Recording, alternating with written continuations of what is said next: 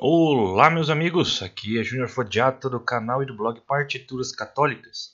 E você está ouvindo agora um de nossos antigos podcasts que eu e a Karina gravamos entre 2015 e 2016, é, já faz algum tempinho, e eu resolvi fazer upload nessas plataformas mais modernas para que né, não se percam no tempo e também como registro histórico e também, quem sabe, se logo a gente volte a gravar num, num outro estilo, num, né, uma outra pegada, é, mas sempre no mesmo na mesma temática, né, que é tudo voltado para a liturgia católica, para música, etc.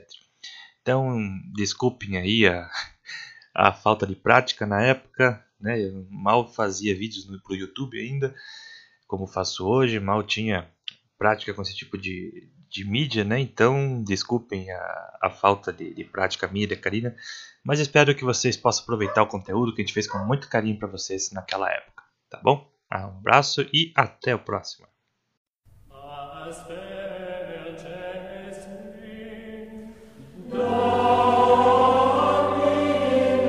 Está começando o Liturgicast.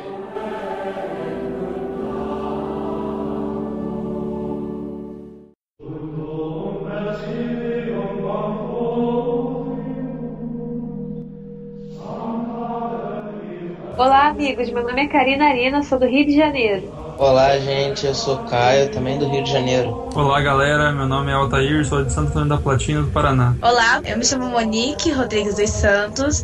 Eu sou da cidade de Ubaitinga, Paraná. Eu sou o Júnior Fodiato, aqui de Itiba, Paraná. Bom, como vocês perceberam, nós estamos aí convidados de diferentes lugares do Brasil. Eles são consagrados e vão falar um pouquinho pra gente como é a consagração à Virgem Maria. Mas antes de nós entrarmos no assunto, o nosso amigo Altair vai conduzir a oração inicial. Então vamos rezar uma Ave Maria e um Pai Nosso pela Santa Igreja, pelas intenções de Santo Padre o Papa e pelo triunfo do Imaculado Coração de Maria. Pai Nosso, que estais no céu, santificado seja o vosso nome, venha a nós o vosso reino, seja feita a vossa vontade, assim na terra como no céu. O nosso de cada dia nos dai hoje, perdoai as nossas dívidas, assim como nós perdoamos os nossos devedores, e não nos deixeis cair em tentação, mas livrai-nos do mal. Amém. Ave Maria, cheia de graça, o Senhor é convosco. Bendita sois vós entre as mulheres, e bendito é o fruto do vosso ventre, Jesus. Santa Maria, Mãe de Deus, rogai por nós, pecadores, agora e na hora de nossa morte. Amém.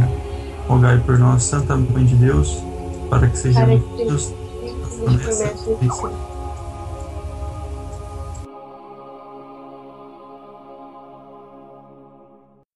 Eu vou tocar minha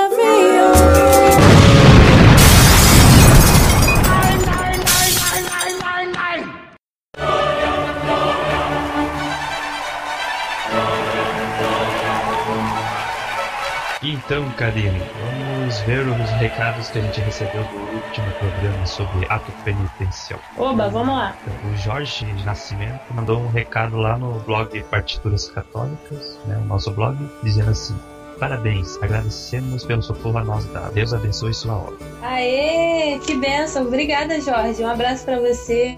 Continue nos ajudando. É isso que a gente gosta, de ver que tá dando fruto, né? Pra, isso dá força pra gente continuar a, a gravar os podcasts, a estudar cada vez mais. Muito obrigada, Jorge, por esse testemunho. E a gente convida vocês também a comentarem o que, que vocês acharam do podcast.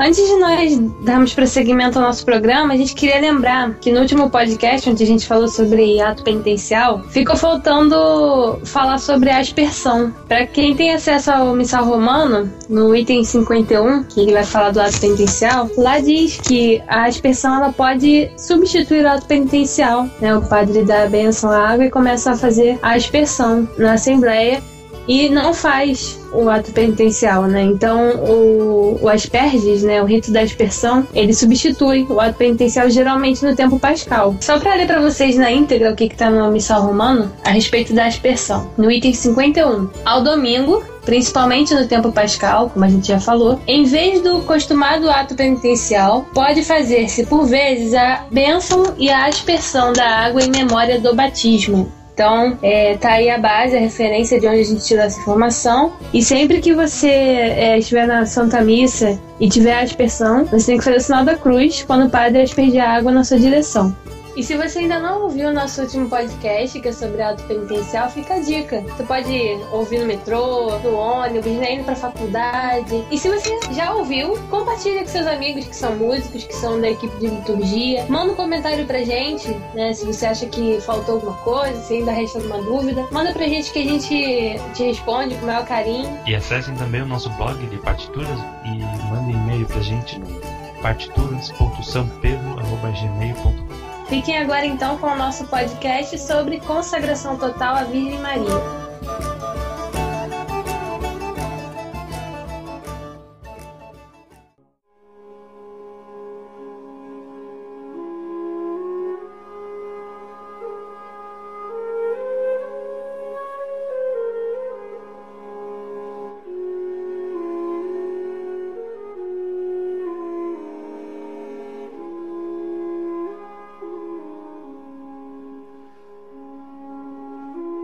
Vamos conhecer um pouquinho de cada um que está aqui hoje. Altair, começa a se apresentar aí pro pessoal. Então, eu tenho 22 anos, sou paranaense e atualmente eu, eu trabalho e já sou consagrado desde 2011. Show, legal. E você, Caio? Então, é, eu tenho 16 anos, carioca, e sou consagrado desde o dia 8 de dezembro do ano passado.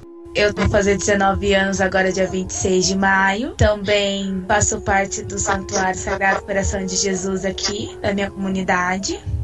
Participo do grupo de oração Mensageiros da Rainha. Sou consagrada há um ano e cinco meses. Sou consagrada pelo Tratado da Verdadeira Devoção da Santíssima Virgem Maria.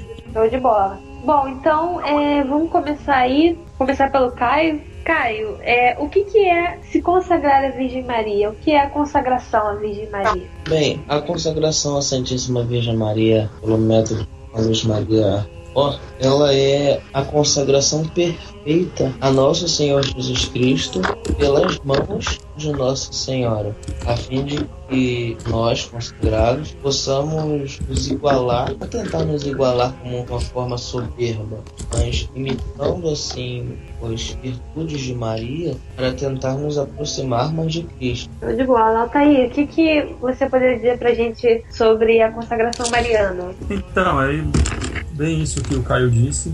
E a consagração nada mais é do que a renovação das promessas do batismo, né? A gente se faz essa renovação porque no próprio batismo a gente se consagra a Nossa Senhora também e renova as nossas promessas batismais e assim a consagração a Jesus, né, por meio da, da Santíssima Virgem, na qual foi escrito pelo por São Luís Maria Guilhom de Montfort, né? E tem no tratado, como ele mesmo formulou, só que essa consagração já é antiguíssima, né? Muito antiga. O que São Luís fez foi ter o trabalho de escrever ela em um livro e fazer uma fórmula né, para ela. Entendi. E o que seria esse, esse tratado da verdadeira devoção à Santíssima Virgem? Bom, é um livro muito antigo, né? Muito antigo mesmo, que ficou vários anos, é, inclusive na quando São Luís escreve o tratado, ele, conforme ele foi é, escrevendo, ele ele teve uma visão do que iria acontecer com o tratado. E esse tratado ficou por volta de 100 anos escondido dentro de um baú. E ele profetiza isso no, no próprio livro, né, no próprio tratado. E esse livro né, consiste em, explicar melhor o que é a consagração a Jesus pelas mãos de Maria Santíssima. Muito legal. E, Caio, é, sobre São Luís Maria Grão de Montfort, que, que você conhece dele, assim, para dividir um pouquinho com a gente? São Luís de Montfort foi um padre né, da França viveu pelo século XVIII e criou duas congregações religiosas, no caso uma para homem e para mulher. Morreu particularmente cedo e durante a sua jornada padre, foram só 16 anos, se não me engano, ele escreveu o livro.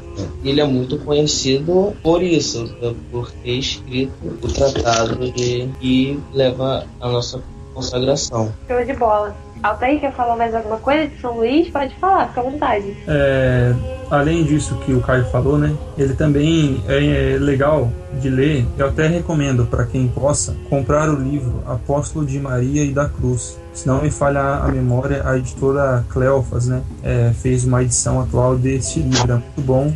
E nesse livro vai narrar bem a história de São Luís. E uma coisa que eu acho interessante na vida dele, né, obviamente, além dele ser esse grande santo que foi, dele ser, como no próprio livro diz, o amante da cruz né, e de Nossa Senhora. E ele teve, inclusive nesse livro narra a, a, uma vez, né, que ele andou pelo jardim conversando com Nossa Senhora. É, acho que é uma experiência assim que somente quem tem de fato um coração puro e que busca verdadeiramente a, a Deus que, né, possa ter uma experiência dessa. E além de tudo mais, daquilo que ele escreveu e daquilo que ele fez, é tudo a sabedoria divina, né? Que ele mesmo procurava e que Deus concedeu a ele essa graça de poder escrever esse livro, que é o melhor livro mariano, que inclusive muitos dizem que é a Bíblia de Nossa Senhora, né? Atrás dele está somente o Glórias de Maria de Santo Afonso, mas ele foi um grande santo, um grande homem, né? Que devemos olhar para ele e imitar as virtudes e tentar ser um pouquinho daquilo que ele foi para Deus. Show de bola. E qual é o nome do livro mesmo, ou, ou Thaís? Apóstolo de Maria e da Cruz. Apóstolo de Maria e da Cruz. É, a gente pode depois disponibilizar os links, né, que, onde você pode encontrar esse livro, para que possa conhecer mais um pouco da história dessa, desse santo tão importante para nossa vivência com Maria, para nós podermos nos consagrar através do tratado da verdadeira devoção à Santíssima Virgem que ele escreveu, assim como muitos santos né, da nossa igreja se consagraram. Né? São João Paulo II, Santa Teresinha do Menino Jesus, São João Bosco, São Domingos Sávio, entre tantos outros. Padre Paulo Ricardo costuma dizer que você conhece o sucesso de um livro pela quantidade de santos que ele formou. E esse é o caso do, do Tratado da Verdadeira Devoção à Santíssima Virgem.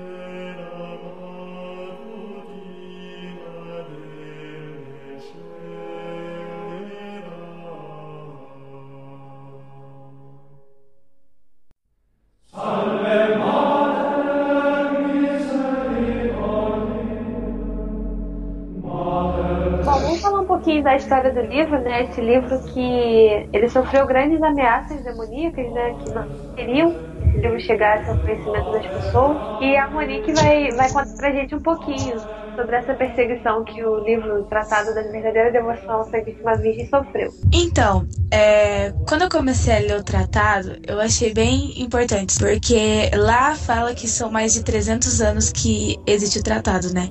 Só que diz que ele foi escondido por mais de anos. Então, pelo tratado, quando eu comecei a ler, é, tem uma imagem, tipo assim, ele está lá com o livro e muitos demônios estão querendo pegar o livro dele, sabe? São Luís. Então, tipo, ele foi totalmente perseguido mesmo através de querer escrever a consagração, porque certeza, né, gente? A consagração é algo muito lindo. Quando a gente se consagra, né, a gente se renasce de dentro do ventre da Virgem Maria.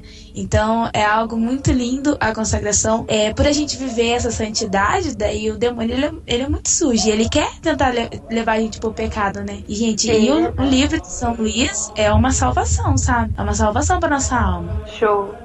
É interessante citar também que no tratado vem dizendo que a 12 de maio de 1853 foi promulgado em Roma o decreto que declara os escritos de São Luís, o tratado, isentos de erro, e nisso não teria obstáculos para a canonização do escrito. Neste trabalho sobre a verdadeira devoção da Santíssima Virgem, São Luís escreveu as palavras proféticas dizendo que ele vê claramente que no futuro animais perversos atacariam com os seus dentes diabólicos este pequeno escrito e aquele de quem se serviu o Espírito Santo para escrevê-lo, ou para sepultá-lo, ao menos no silêncio de um armário, a fim de que não veja a luz. No caso, o tempo em que ele foi guardado, o longo tempo que ele foi guardado, né? E mais futuramente,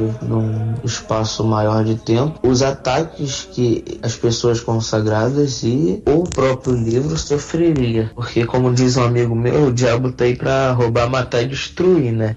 Então, tudo que é bom ele vai tentar impedir. Já bem visto que até nos nossos 30 dias de preparação para consagração acontecem várias coisas que você nem, nem espera só para atrapalhar a sua consagração. No dia que tiver uma pessoa que falar que não tem problemas para se consagrar nesse, durante esses 30 dias ou até mesmo para ler o tratado, isso vai ser um, um verdadeiro milagre.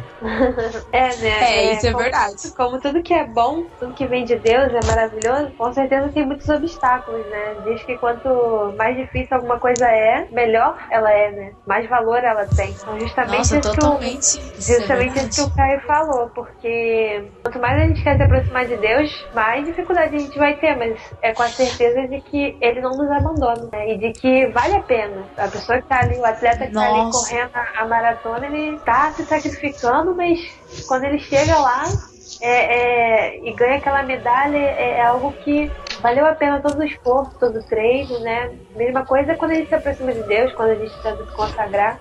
Por mais difícil que seja, Deus sustenta e vale muito a pena quando a gente chega lá, né? Monique, queria falar alguma coisinha? Antes de eu me consagrar, tipo, nos 30 dias da preparação, nossa, pra mim foi muito difícil, sabe? Foi muito difícil mesmo. É, antes mesmo de eu querer me consagrar, eu tinha conversado com o Rogério Seminarista, que é daqui da, da nossa diocese. Eu conversei com ele e falei assim: ah, eu acho que eu não vou conseguir. Ele pegou e falou assim: ah, mas quando é que você vai estar preparado então? Eu assim, sempre tive desejo, sabe? Mas o medo, assim, da gente não conseguir é, conseguir rezar e conseguir cumprir tudo aquilo que o tratado diz. Eu ficava com muito medo. E, tipo, daí na preparação, nossa, eu ficava assim, ai meu Deus, será que eu vou conseguir? Será que eu- no dia eu vou conseguir se consagrar? Será que vai dar certo? E parecia assim que havia um medo muito grande.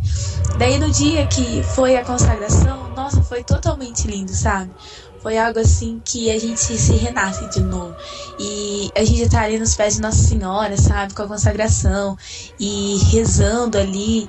Entregando as nossas vidas inteiramente nas mãos de Nossa Senhora por meio de Jesus. É algo muito lindo. E assim, por mais a gente tem medo, tem várias pessoas que chegam e falam assim: ai, mas eu tenho medo de me consagrar de, pelo tratado, porque é muita coisa. E eu fico com medo, por mais que eu tenha vontade de fazer. Mas, sabe, as pessoas têm muito medo que a consagração é um bicho de sete cabeças. Mas não é. É algo muito bonito que as pessoas têm que buscar, conhecer o que verdadeiramente a Virgem Maria ela representa para a Igreja Católica e para nós que somos consagrados. Então, para mim foi bem difícil no- quando eu fui me consagrar, mas se Deus quiser, ainda há muitas renovações e há muitas consagrações ainda, se Deus quiser. Maravilha, que lindo. Em relação à perseguição e o que o próprio livro né, do tratado teve, é interessante é isso que o Caio se citou, mas a gente também talvez muitas vezes entra em questionamento, né? O porquê de tal perseguição? É de fato tudo aquilo que já foi exposto pela Monique, pela Karine pelo Caio, mas que também que de fato essa consagração é urgente, porque Nossa Senhora em Fátima, quando ela, né, depois de ter mostrado o inferno aos três pastorinhos, tal, ela disse, né, para os três pastorinhos que Deus queria estabelecer no mundo a devoção ao Imaculado Coração. É, ela disse que o Imaculado Coração seria o refúgio. Então essa consagração atende perfeitamente os apelos que Nossa Senhora fez em Fátima, porque Deus quer, né, Deus quis servir-se de Maria como é visto no início do tratado e será assim por todo e sempre. E para a volta, né, para a vinda gloriosa de, de Jesus Cristo, de nosso Senhor, não vai ser diferente, vai ser da mesma maneira. Deus quer servir de Nossa Senhora para isso. E para que Jesus reine né, no, nos corações dos homens, é necessário a consagração a Nossa Senhora, através do método que São Luís ensina. Devido a isso, a essa urgência, a esse apelo e o tratado corresponder com esse apelo, daí que vem o ódio mortal mesmo do demônio de todos os diabos contra essa consagração. Show de bola.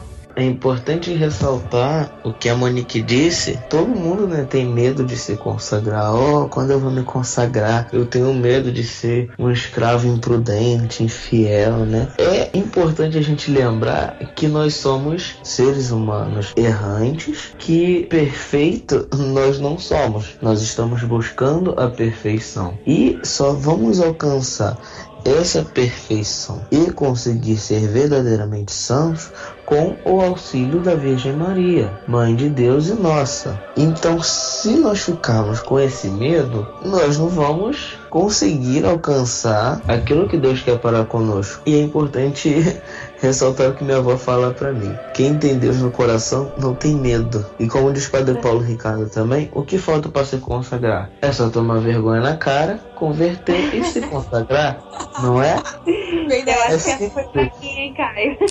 Toma vergonha na cara, converte e se consagra, né? Então, nada de medo na hora, na hora de se consagrar. Eu também fiquei com medo. Hoje em dia eu vejo que não há necessidade desse medo todo. Porque, por mais que às vezes, lógico, todos nós temos as nossas dificuldades como pessoas cristãos, leigos, até como padres também. Os padres têm muitas dificuldades. Se não, ah, não deu para rezar um terço hoje, não deu para rezar um rosário, foi muita coisa. Um exemplo, tive que celebrar um monte de missa, acender confissão, no caso de um padre, ou então mesmo por causa de escola, nós que somos estudantes. Então não, não tem, lógico, tem um peso. Mas aquilo ali não é algo que vai te condenar totalmente ao inferno, né? Direto, ó, você não rezou o terço hoje, você vai pro inferno. Você não rezou a ladainha, você vai pro inferno. Não, não é isso. Você vai se deixando modelar conforme você vai entregando a sua vida totalmente à Virgem Maria, a Nosso Senhor Jesus Cristo pelas mãos de Maria, né? Você se entrega a ela a fim de que ela te dê a Jesus Cristo, a Nosso Senhor.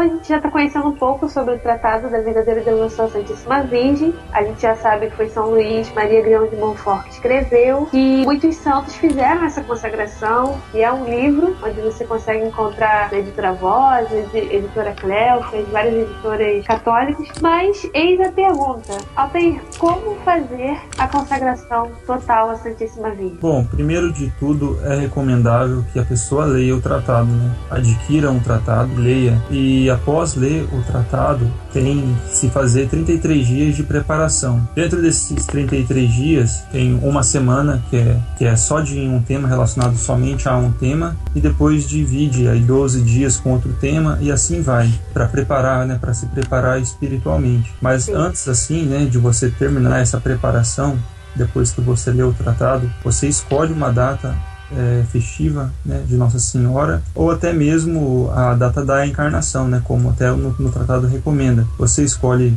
seja qualquer data, que nem eu me consagrei no dia 12 de outubro de, do, de 2011, que é no dia de Nossa Senhora Aparecida. Tem Aí que ser pessoas... então a data mariana, né? Justamente. Aí quem, no caso, dia 13 de maio, que é dia de Nossa Senhora de Fátima, aí também tem Júlia, que é Nossa Senhora do Carmo, e assim é, a pessoa escolhe a data e 33 dias antes ela faz essa preparação, é, né, na, na qual no próprio tratado no final vai ter é, é, ensinando, se eu não me engano, só o da editora Vozes que não tem todo, mas você pode tem até em PDF pela internet você pode baixar, procurar exercícios preparatórios para consagração e ele vai ter cada dia vai ter uma meditação, é muito bom. Aí você faz essa preparação, né, após ele do, do tratado, faz essa preparação de 33 dias e chegado o dia na qual você escolheu, você se, se consagra. É, aí muitas pessoas perguntam se deve ser dentro da missa, se deve o padre fazer uma cerimônia. É recomendável, mas nem sempre você vai achar um padre disposto a isso. Então, é, se você. Né? Sim, às vezes é complicado que tem padre que infelizmente não é porque não quer, mas talvez conhece né, a essência, o que é e que é algo aprovado pela igreja. Né? Então, se não tem esse apoio de um padre, você pode participar de uma missa naquele dia na qual você escolheu e após a missa e diante de uma imagem de Nossa Senhora recitar a fórmula da consagração. Show de bola. O Walter falou que a gente tem que fazer a consagração tudinho certinho, né? Que nem tem muitas pessoas que acham melhor fazer aquele exercícios espirituais que tem um pouco mais de orações e é também feito por São Luís Maria Guimond de Montfort. Tem bastante gente que fala que é bem melhor, porque daí é todos os dias, é certinho. Porque tem pessoas que acabam se embaraçando por lendo tratado, a consagração. Que nem teve um amigo meu que conversou comigo e falou assim: Nossa, eu fiz totalmente diferente, era para fazer de um jeito, fazer do outro. Mas eu acho assim que era bem mais fácil também comprar o livro da preparação para se preparar certinho, porque muitas vezes a gente acaba fazendo algumas coisinhas erradas. Mas aí isso é tranquilo, normal, que a gente, a gente tem que aprender também. Mas isso é essencial. É a consagração. Nas paróquias tem padres que não aceitam é, se consagrar. Graças a Deus que na nossa paróquia o padre aceitou e a gente vai continuar consagrando mais jovens. Mas eu acho assim, eu peço para que os jovens que sentem o desejo de se consagrar e o padre não deixe, que não desiste de se consagrar, sabe? Porque eu já conversei com muitas meninas que falam assim, nossa, eu tenho um desejo enorme de se consagrar. Só que o meu, o meu padre não aceita usar véu na missa, não aceita a consagração, não aceita usar a corrente da escravidão do amor. Então, acho assim, eu peço para que vocês não desistam, que vocês se consagrem. Tem pessoas que falam assim que a gente tem que se consagrar e a gente tem que viver no silêncio, a gente não pode espalhar isso, sabe? Eu já ouvi isso de pessoas falando: não falem do tratado, se consagre e fique quieto. Para mim, eu acho errado. A gente deve falar sobre a consagração para muitas pessoas ainda mais se apaixonarem pelo tratado, se consagrar ao Imaculado Coração de Maria. Eu se consagrei no dia 8 de dezembro, é, no dia do Nossa Senhora Imaculado Conceição, e, e tem muitas pessoas que se consagram nesse dia. Pessoas não podem perder o foco em querer não se consagrar por causa de padre ou alguma coisa. A pessoa tem que lutar e fazer aquilo que Deus quer, sabe? Que é aquilo que Nossa Senhora pede. Porque muitas pessoas elas se prendem por o pároco não deixar e tal, sabe? Eu acho assim que a gente deve fazer, fazer a vontade de Deus, sabe? É bom ressaltar que nessas semanas de preparação, é, nós temos três semanas que são precedidas por 12 dias preliminares, que consistem em desapegar-se do mundo, né, do espírito mundano, a fim de se aproximar mais de Deus. Aquela famosa história como Santo Agostinho nos fala, não só Deus estar conosco, mas nós também estarmos com Ele. Na segunda semana, adquirir conhecimento de si mesmo, o que é muito importante você ver o que mais você tem fragilidade, o que mais você tem apego que vai te arrastar pro pro caminho do mal, pro caminho do pecado, aquilo que você mais deixa levar no seu espírito e que acaba deixando de lado as coisas de Deus. Por exemplo, um simples telefone pode acarretar um vício e você não, supostamente não ter nem tempo para fazer suas orações. Não, aí tem as outras semanas conhecimentos sobre a Virgem Maria e sobre o Jesus Cristo, né? Que também é importante para nossa consagração. No caso, uma Mariologia, dizendo mais numa forma técnica, e numa cristologia, que eles estão interligados. Quem lê o tratado vai ver que não tem como falar de Maria se você não falar de Jesus Cristo. É algo meio. é impossível. Bom, é, complementando isso que o Caio falou, é bom a gente ter esse entendimento. Que Maria, ela não glórias para si mesma. Ela sempre aponta para seu filho Jesus. A gente vê muito nossos irmãos protestantes falarem que nós católicos endeusamos a Virgem Maria, adoramos a Virgem Maria, o que é uma grande mentira, porque nós a, a honramos e respeitamos porque Deus fez isso primeiro. Ou qualquer um é, é recebe a saudação de um anjo, né? Óbvio que não. Então é muito bom esse entendimento do que o Caio falou, que Maria, ela nos leva a Jesus Cristo com essa docilidade de mãe, com, com essa perfeição de santidade que ela tem, que nós sozinhos não conseguiríamos chegar tão bem a, a Deus sem ela. Então eu, é uma coisa que me fascina muito na nossa fé e, e na Virgem Maria essa humildade e essa perfeição com que ela nos leva a seu filho Jesus. Eu acho isso maravilhoso. É, rapidinho, completando o que a nossa amiga disse dos nossos irmãozinhos separados, é, é, importante ressaltar que o próprio São Luís de Montfort ele vai dizer no parágrafo 14 que Maria ela não é nada diante de Jesus Cristo, diante da realeza de Deus. Ele diz: Confesso com toda a igreja que Maria é uma pura criatura, saída das mãos do Altíssimo. Comparada, portanto, à majestade infinita, ela é menos que um átomo, pois só ele é aquele que é, e que por conseguinte, este grande Senhor, sempre independente e bastante a si mesmo, ou seja, Deus é e é, onipresente, onisciente onipotente. Acabou. Ele não precisa de Maria, jamais necessitou, mas ele quis precisar como uma forma de humildade também do nosso Senhor. Ele É preservou verdade. ela para que Jesus Cristo pudesse vir em sua glória. Já dizia Santo Agostinho, porque o mundo era indigno de receber o Filho de Deus diretamente das mãos do Pai, ele deu a Maria a fim de que o mundo recebesse por meio dela. Então, se eu estou desonrando a mãe de Deus, sendo que ela foi honrada pelo pai, pera lá, não tem um sentido. Alguém está errado. Ou sou eu, ou é o Deus, o nosso Deus. Então, Vamos nos colocar no nosso lugar. Se Maria que concebeu Jesus Cristo é menos que um átomo, vamos nos colocar no nosso lugar, né? Verdade. Se a mãe de Deus ela é menos que um átomo, eu sou um nada. E se, se esse Deus, o único verdadeiro, quis vir a nós por esse átomo, eu só consigo chegar a ele por esse átomo. E outra, as pessoas que porventura vier a nos ouvir que discordarem, é só ver. Jesus disse: Eu e o Pai somos um. Também disse a Filipe: Quem me vê, vê o Pai. Jesus Cristo é Deus. Isso não há dúvida. Quem dizer que não, Jesus Cristo não é Deus, está cometendo uma senhora heresia.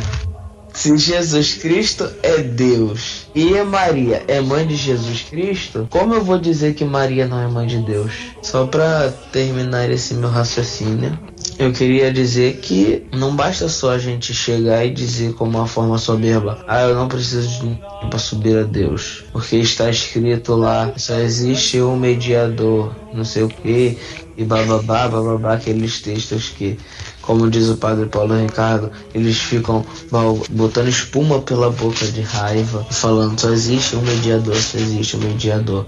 Só existia um mediador, porque Jesus Cristo, então, o que é próprio Deus, não veio de um pé de manga, porque ele é onipotente. Eu costumo dizer Exato. isso. Ele é onipotente. Ele, tem poder sobre essa- o essas coisas. Exatamente. Ele quis tomar a forma humana através de uma mulher, como todos. Se ele é onipotente, ele poderia vir num pé de repolho. É Ele verdade. tem, ele tem poder sobre isso. Mas não. Ele quis usar a Virgem Maria. Ele quis usar o seio de Nossa Senhora, né? Pois é. então, por quê? Por que, que ele quis? Porque ele poderia ter vindo de qualquer outra forma. É só parar e raciocinar. Mas ele quis usar a Virgem Maria. Ele não precisava. Ele poderia abrir os céus, botar os anjos para trocar um- um- uns trompetes, um saxofone, descer e falar: Eu sou Jesus Cristo, Filho de Deus. Mas não, ele quis tomar é, corpo humano através de Nossa Senhora.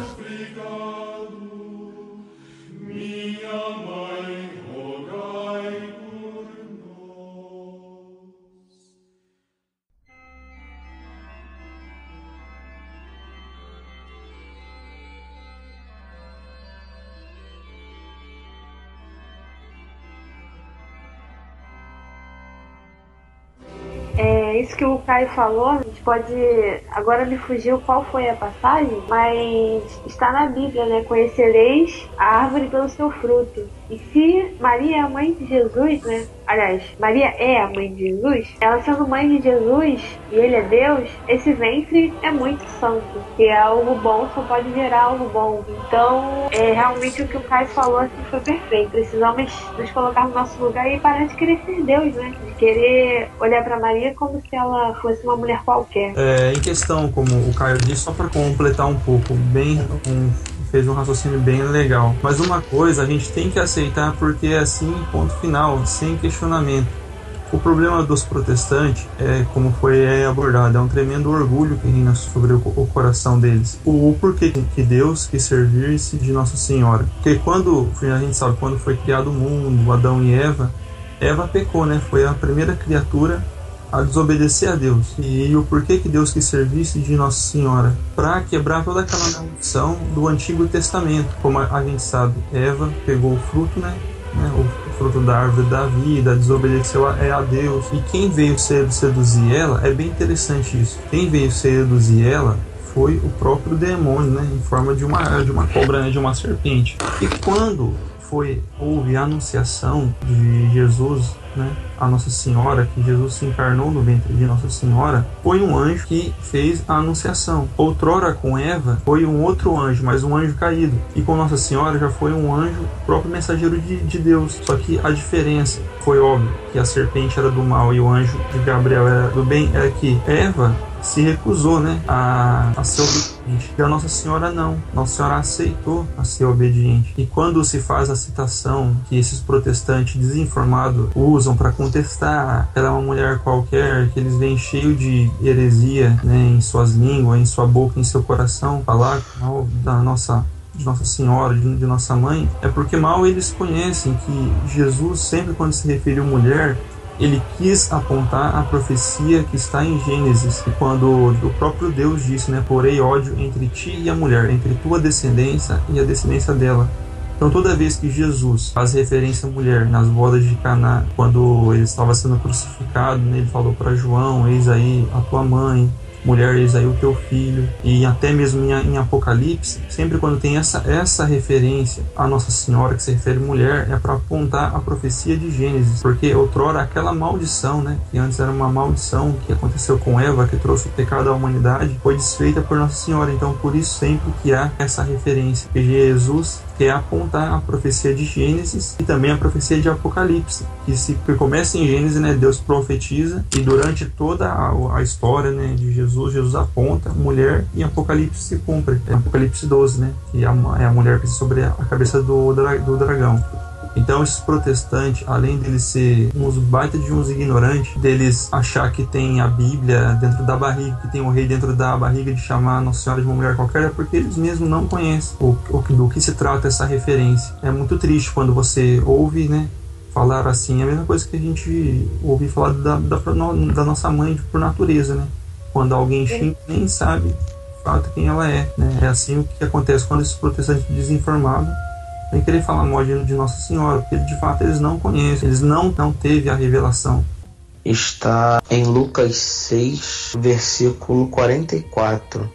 Com efeito, uma árvore é conhecida por seu fruto. Não se colhem figos de espinheiros, nem se divinam uvas de sarça. Ou seja, não tem como eu colher figos de espinheiros uma fruta tão boa de uma de uma árvore aparentemente má então não teria como vir o nosso salvador um corpo de um seio é, corrupto. É importante ressaltar que Nossa Senhora é a mãe de Jesus Cristo. É bom sempre bater nessa mesma tecla porque se a gente deixar passar, nós vamos estar colaborando para com o erro dos outros, né? Maria, como o tratado leva a dizer é como se fosse um elevador. Esse pequeno átomo, o qual fala o parágrafo 14, é um elevador para com a nossa alma. É como se ela nos puxasse verdadeiramente para mais perto de Deus. E estando mais perto de Deus, nós vamos conseguir dar mais glória a Ele. Eu li um livro que se chama O Banquete do Cordeiro. Agora eu não lembro se foi o Banquete do Cordeiro ou se foi o Todos os Caminhos Levam a Roma, de Scott Hahn. E ele dizia muito claramente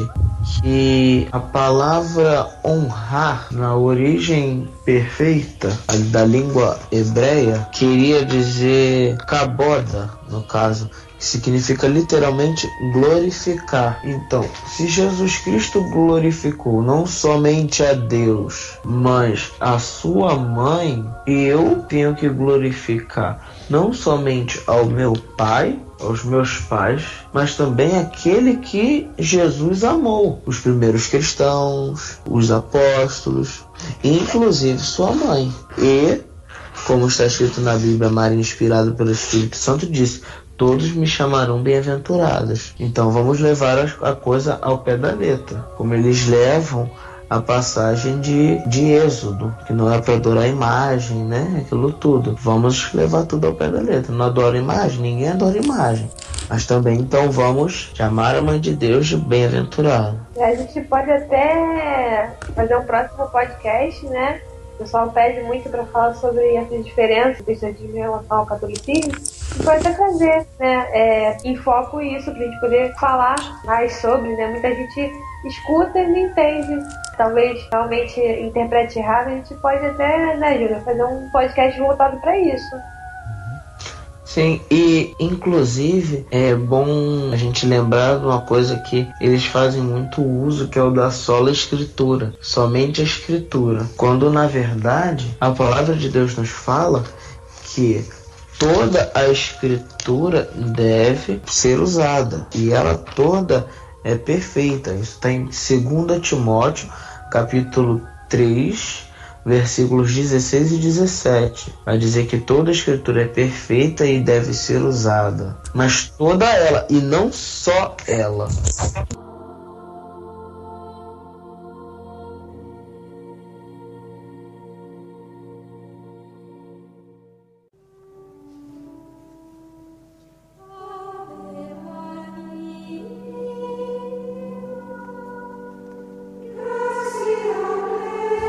Usou muito o termo escravidão, né? Servo, escravo. É, Altair, o que, que significa a escravidão no tratado, para a gente poder entender um pouquinho melhor? Então, na realidade, a palavra escravidão é a mesma coisa do que servo. Só que até mesmo no próprio tratado vai explicar mais detalhado isso. É, resumindo, muito, muito tempo atrás, quando tinha aqueles senhores, né, que tinha os seus escravos, tal, era mais ou menos no, no caso que o escravo ele não tem vontade própria.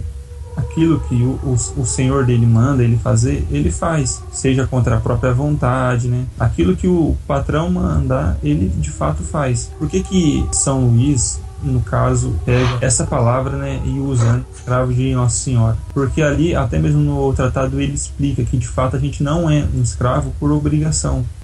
Nós somos né, escravos por amor. Né? Então a, a, gente não tem mais em si a nossa própria vontade. Nós somos escravos porque a gente não tem a nossa própria vontade, mas é por obrigação e sim por amor. É, a, a gente quer chegar da perfeição, né? Para chegar ao céu. E a gente sabe que de fato essa trilha não é não é fácil, né? Então a gente tem que trilhar o caminho da mortificação, assim como ensina é, São João da Cruz, entre outros santos. E para se, se, trilhar isso, a gente não pode trilhar esses caminhos com nossa vontade própria. A gente tem que mortificar, né, no caso, a nossa vontade e procurar fazer a vontade de Deus. E quando a gente se torna escravo por amor, não é porque é pelo, por obrigação, mas pelo amor que a gente tem a Deus e a Nossa Senhora, a gente mortifica o nosso eu para fazer a vontade de Deus, para que um dia, com a graça de Deus, obviamente, com o auxílio de Nossa Senhora, a gente chegue e declare assim como São Paulo fala, né? Não sou eu que vivo, mas é Cristo que vive em mim.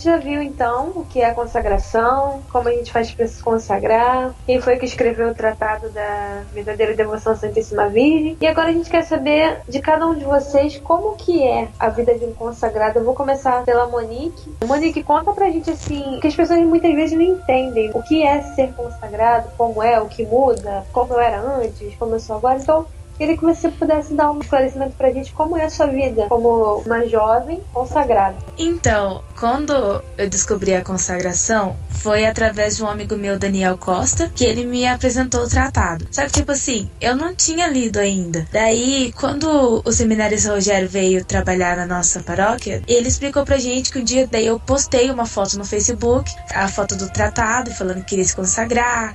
Daí ele veio conversar comigo e daí ele falou pra mim se eu quisesse consagrar, que era pra me conversar com ele, que ele ia me ajudar. E tipo, daí foi através do seminarista Rogério que eu conheci mais o tratado.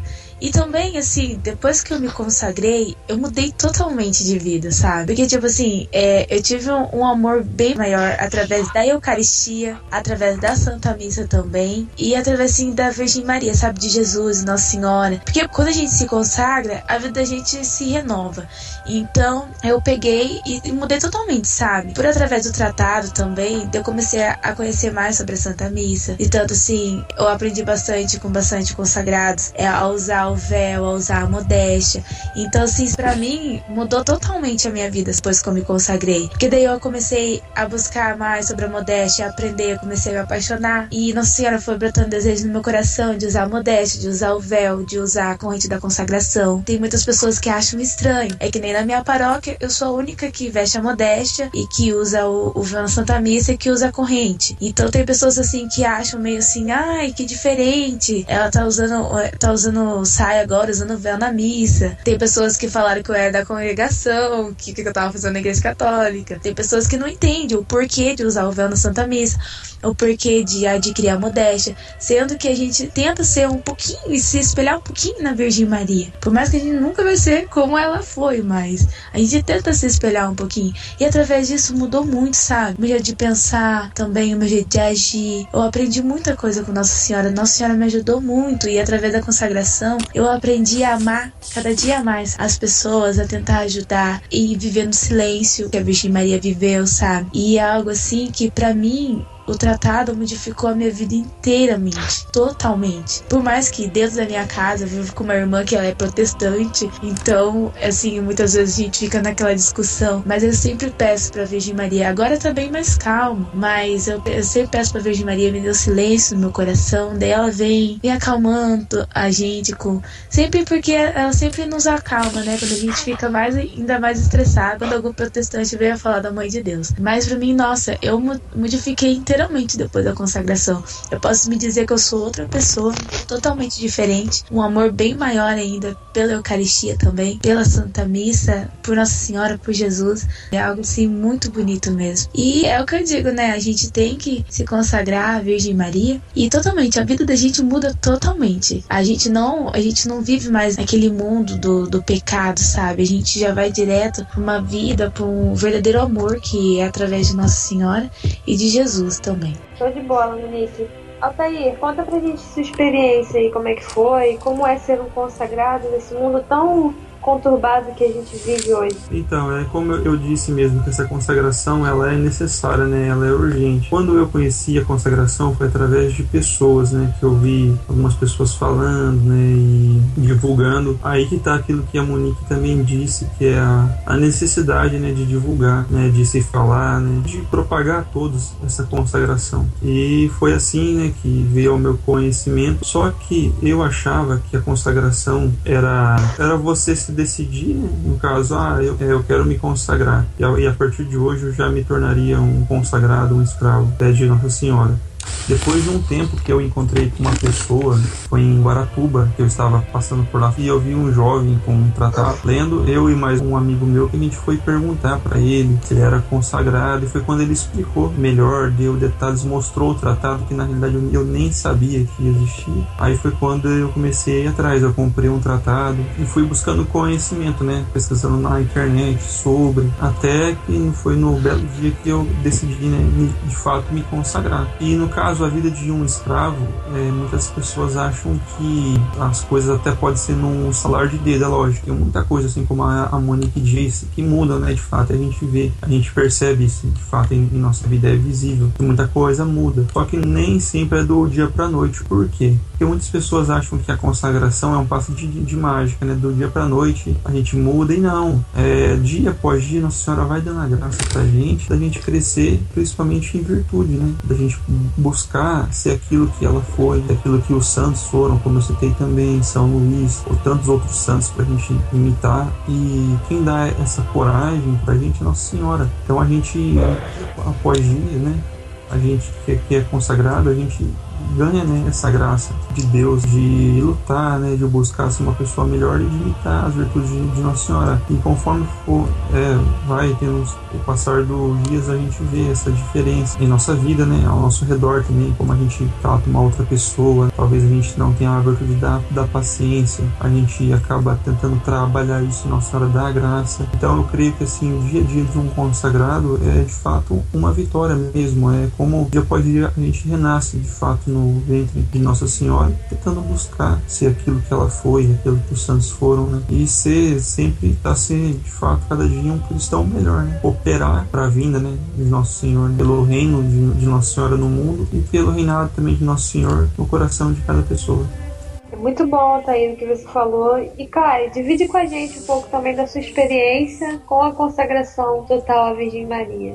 Então, como o próprio tratado vem nos dizendo, que basta uma pessoa experimentar para ser devoção, que em breve surpresas lhe causarão grandes graças para consigo e para com os seus, a consagração pelo método de São Luís Maria de Montfort foi para mim grande graça, porque quando eu me consagrei, parece que as batalhas são sempre mais intensas, né, pra gente desistir com algo que já foi feito. E passavam seus dias eu fervoroso, só que um combate espiritual muito grande. E com o passar do tempo, parece que, me tornando a bater na mesma tecla, parece que eu fui estando mais perto de Jesus também. Fui me aproximando de Deus, não só Deus comigo. E fui me afastando de, de algo que não me estava fazendo bem há algum tempo e que era para mim causa de grande vergonha. E Maria foi modelando, depois da minha consagração, espírito como uma grande obra, sabe? entregando realmente a Jesus Cristo. E eu sinto que eu passo a cada dia pelo seio dela para chegar a a Nosso Senhor e a cada comunhão também ela me ajuda a melhor adorar o seu filho, pois só nela ele pode ser verdadeiramente glorificado, né?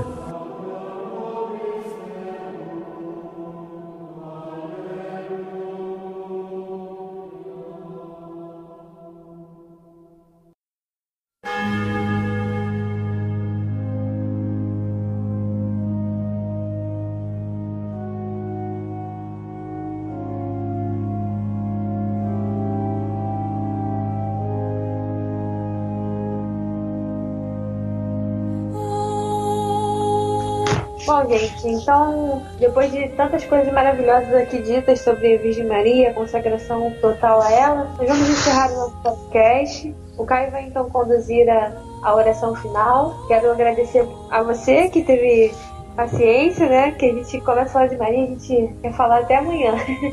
Então, queremos agradecer a paciência e, e esperamos em Deus que tenha sido muito proveitoso para sua alma, para sua vida, esse podcast de hoje. Caio, vamos fazer a nossa oração final então.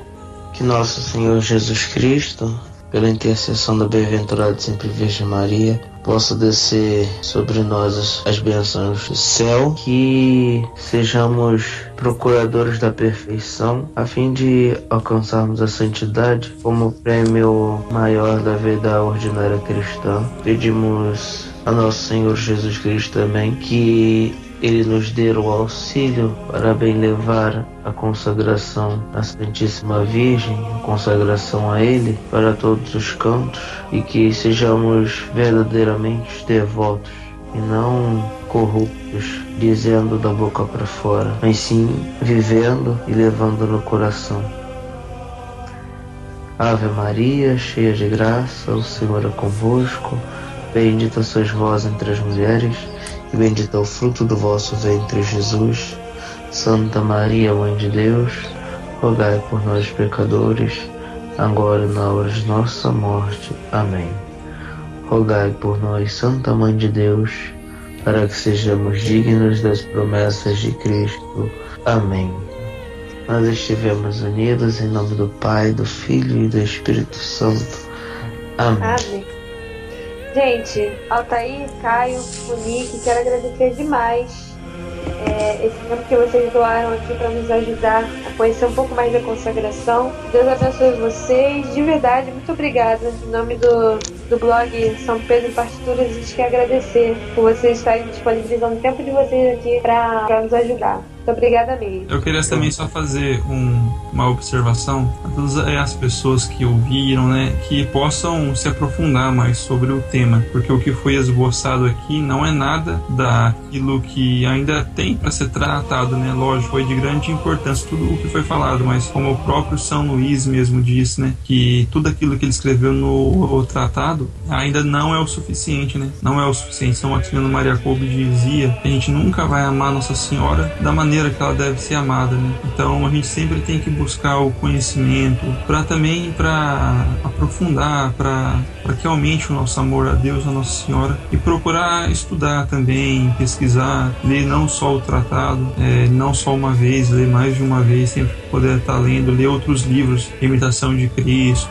entre outros livros bons, né, de, de autores bons, de preferência de santos, também Santa Afonso Maria de Ligório, tem muito livro escreve com glória de Maria, né, a oração, a prática de amor a Jesus Cristo, para que a gente sempre possa estar tá, tá trabalhando isso em nós, né, o nosso amor a Cristo. Porque quanto mais a gente procura coisas sadias e coisa boa para ler, para se estudar, aumenta né, o nosso amor, consequentemente isso acontece em nós. Então que todos que possam, que ouviram isso, é, essa nossa breve explicação, que não fique só nisso, né, mas que procure sempre aprofundar os seus conhecimentos, o seu amor a Nossa Senhora. É isso aí, galera. Gente, muito obrigada pela participação mais uma vez. Obrigada a vocês que estão no podcast. Um beijo. Fiquem com Deus. Tchau, tchau. Tchau. Até a próxima. Até mais.